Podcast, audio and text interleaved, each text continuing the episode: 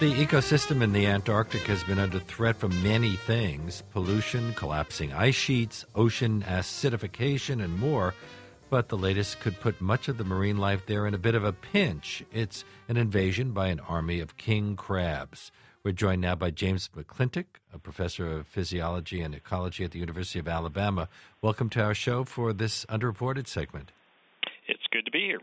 Aren't king crabs in the southern hemisphere typically found in deep waters? That is correct. Uh, we know from uh, various sources, many, that uh, they've been living in the deep sea for, for probably millions of years. But we also know that they haven't been living uh, for millions of years around the continent of Antarctica. So they, they are deep. In the middle of the of the uh, the ocean, the middle of the Atlantic or the Pacific. Uh, throughout the world's deep sea, there are populations of king crabs, but we know that there's been uh, very dense populations of king crabs in the deep sea surrounding Antarctica, but um, they haven't been. Uh, we don't believe that they've been up on the slope of Antarctica, and we know for sure that for millions of years they haven't been on the shelf of Antarctica, which is oh about 500 meters down uh, and surrounds the continent. So, what do you believe is driving the king crab up from deeper waters into the Antarctic shelf? Yeah, well, I think what what's happening, um, and my colleagues Rich Aronson and Sven Thatje, who are on this project with me, have been postulating for years now that king crabs have not been in Antarctica, probably mostly because they don't do well with low temperature. Um, and this is true for other groups of crushing predators like sharks and skates and fish with strong jaws. They just haven't been in Antarctica, and neither have crabs or lobsters. And there has been some physiology studies done with crabs that show that if you put them at very low temperature, they have trouble regulating magnesium in their blood and it acts like a narcotic to them at low temperature. It's almost like they become drunk and sluggish and they fall over and so the the basic tenet here is as climate change is warming Antarctic waters, and certainly along the Antarctic Peninsula, they're warming quite dramatically. Um, this may open the curtain to allow king crabs from the deep to essentially move up the Antarctic slope uh, over the top and onto the shelf.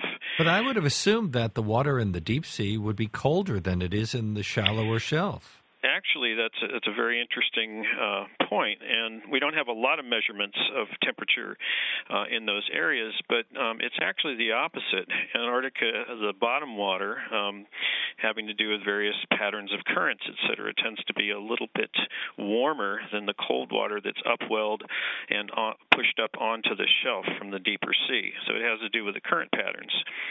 So actually, they are facing uh, a bit of a temperature barrier uh, historically as they were kept from Antarctica. Now, are these? Now, go ahead. I was just going to say they haven't they haven't gotten up onto the shelf yet, um, but they are. Um, we know from our recent cruise along the Antarctic coastline that there are areas where they are massing in, in fairly large numbers on the slope. And so I would say that they're poised, and we would anticipate that within you know 50, 100 years or less, they may actually move into this system, which brings with it a whole suite of potential issues. Are these the kinds of king crab that we find in seafood stores? These are a foot to two feet across. They're they're similar to what I see when I go down to Antarctica uh, through Chile, and our ship leaves from Punta Arenas, Chile, and often there'll be uh, crabbing boats up at the dock. And uh, one of the most wonderful meals you can have in, in Punta Arenas is a, a centolla, which is the king crab that they bring in. And so they're about they're not as big as the Alaskan king crabs, but they're about a foot to two feet across, and wonderful to eat. So yes, this is a, a potential uh, crab that you could eat. And I would assume that uh, if we are having problems controlling the population, we could simply harvest them, or would that make them an endangered species? Well, that's interesting because about a year ago I got an email from an Arctic crabber who asked when he could point to the bow of his ship south. And uh, so maybe someday, you know, if they do move up onto the shelf, um, one potential way to regulate their populations would be fisheries. Although if you if you're familiar with the TV show The Deadliest Catch, after having spent uh, many a day in the Southern Ocean myself, I would say that we may have the deadliest deadliest catch to uh, to establish a fishery in those waters. It would be quite a challenge. That that's because the waters are tricky, or uh, because the waters are polluted? Uh, no, no. The waters are, very pristine. Um, there's very little pollution in Antarctica, although there is some localized around some of the Antarctic research stations.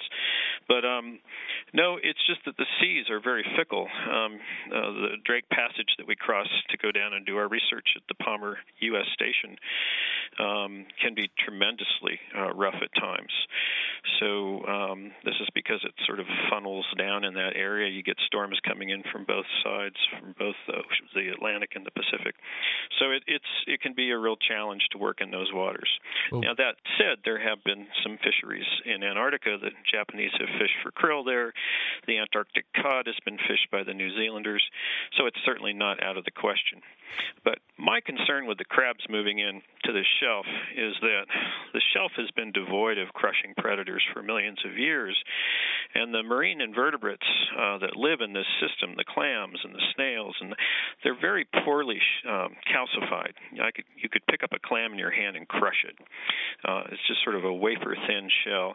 That might be because it's a, it may be a little more difficult to make a shell at low temperature, but it's also, I believe, because they just haven't needed to protect themselves from predators. So that would make them an easy meal for a king crab. Oh my goodness! I think that you know it could be devastating. They could move in and just take out populations as they move through. So this will be something that we hope to be following. How much do we know about marine life in the Antarctic? Well, uh, it is a bit of a frontier.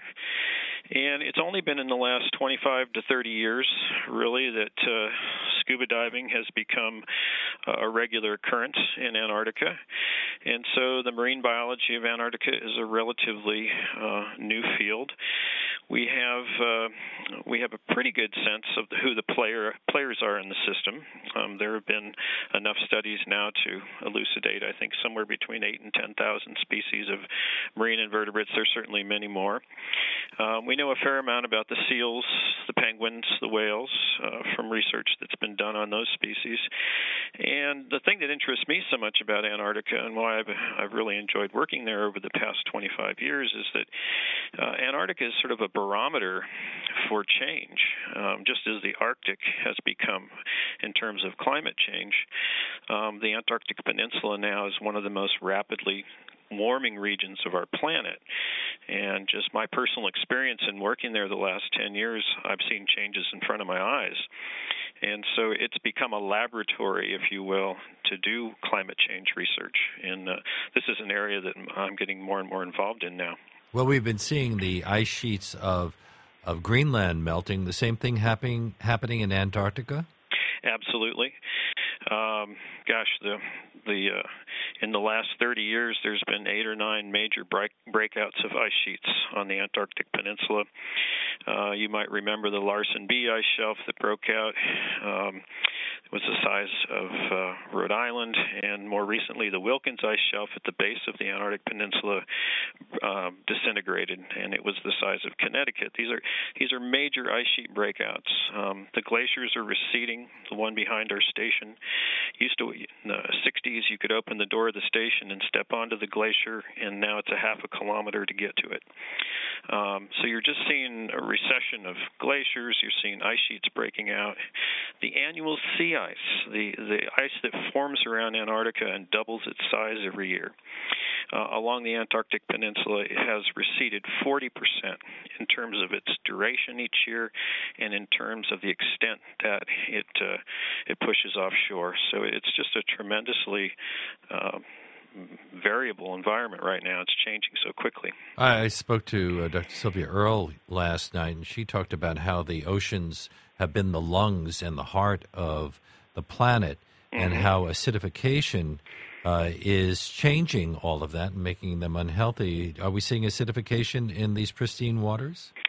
Yes, um, acidification is going on in all the world's oceans. Um, in the last, well, I would say since the onset of the Industrial Revolution, um, the pH of the world's oceans has dropped about a tenth of a pH unit.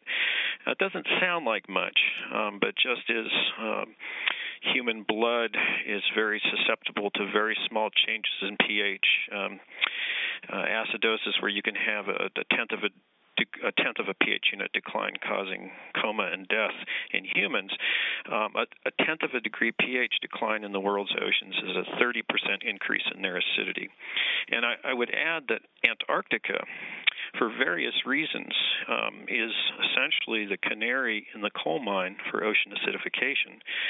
Um, this is because the Southern Ocean is a huge ocean, therefore, it's a very large sink for carbon dioxide from the atmosphere, which is what causes the oceans to become acidic.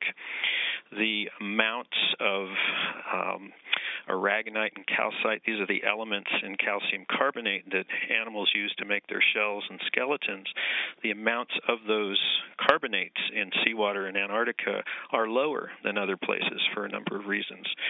So, one of the things my group here at the University of Alabama at Birmingham will be doing over the coming years is looking at ocean acidification impacts on Antarctic marine invertebrates and seaweeds to see what their impact is because they will, in fact, be first and foremost uh, affected. Professor McClintock, thank you so much for talking with us on our underreported segment. James McClintock is a professor of physiology and ecology at the University of Alabama. We've been talking about the king crab invasion in the Antarctic shelf, but also other problems in the ocean. Thank you again.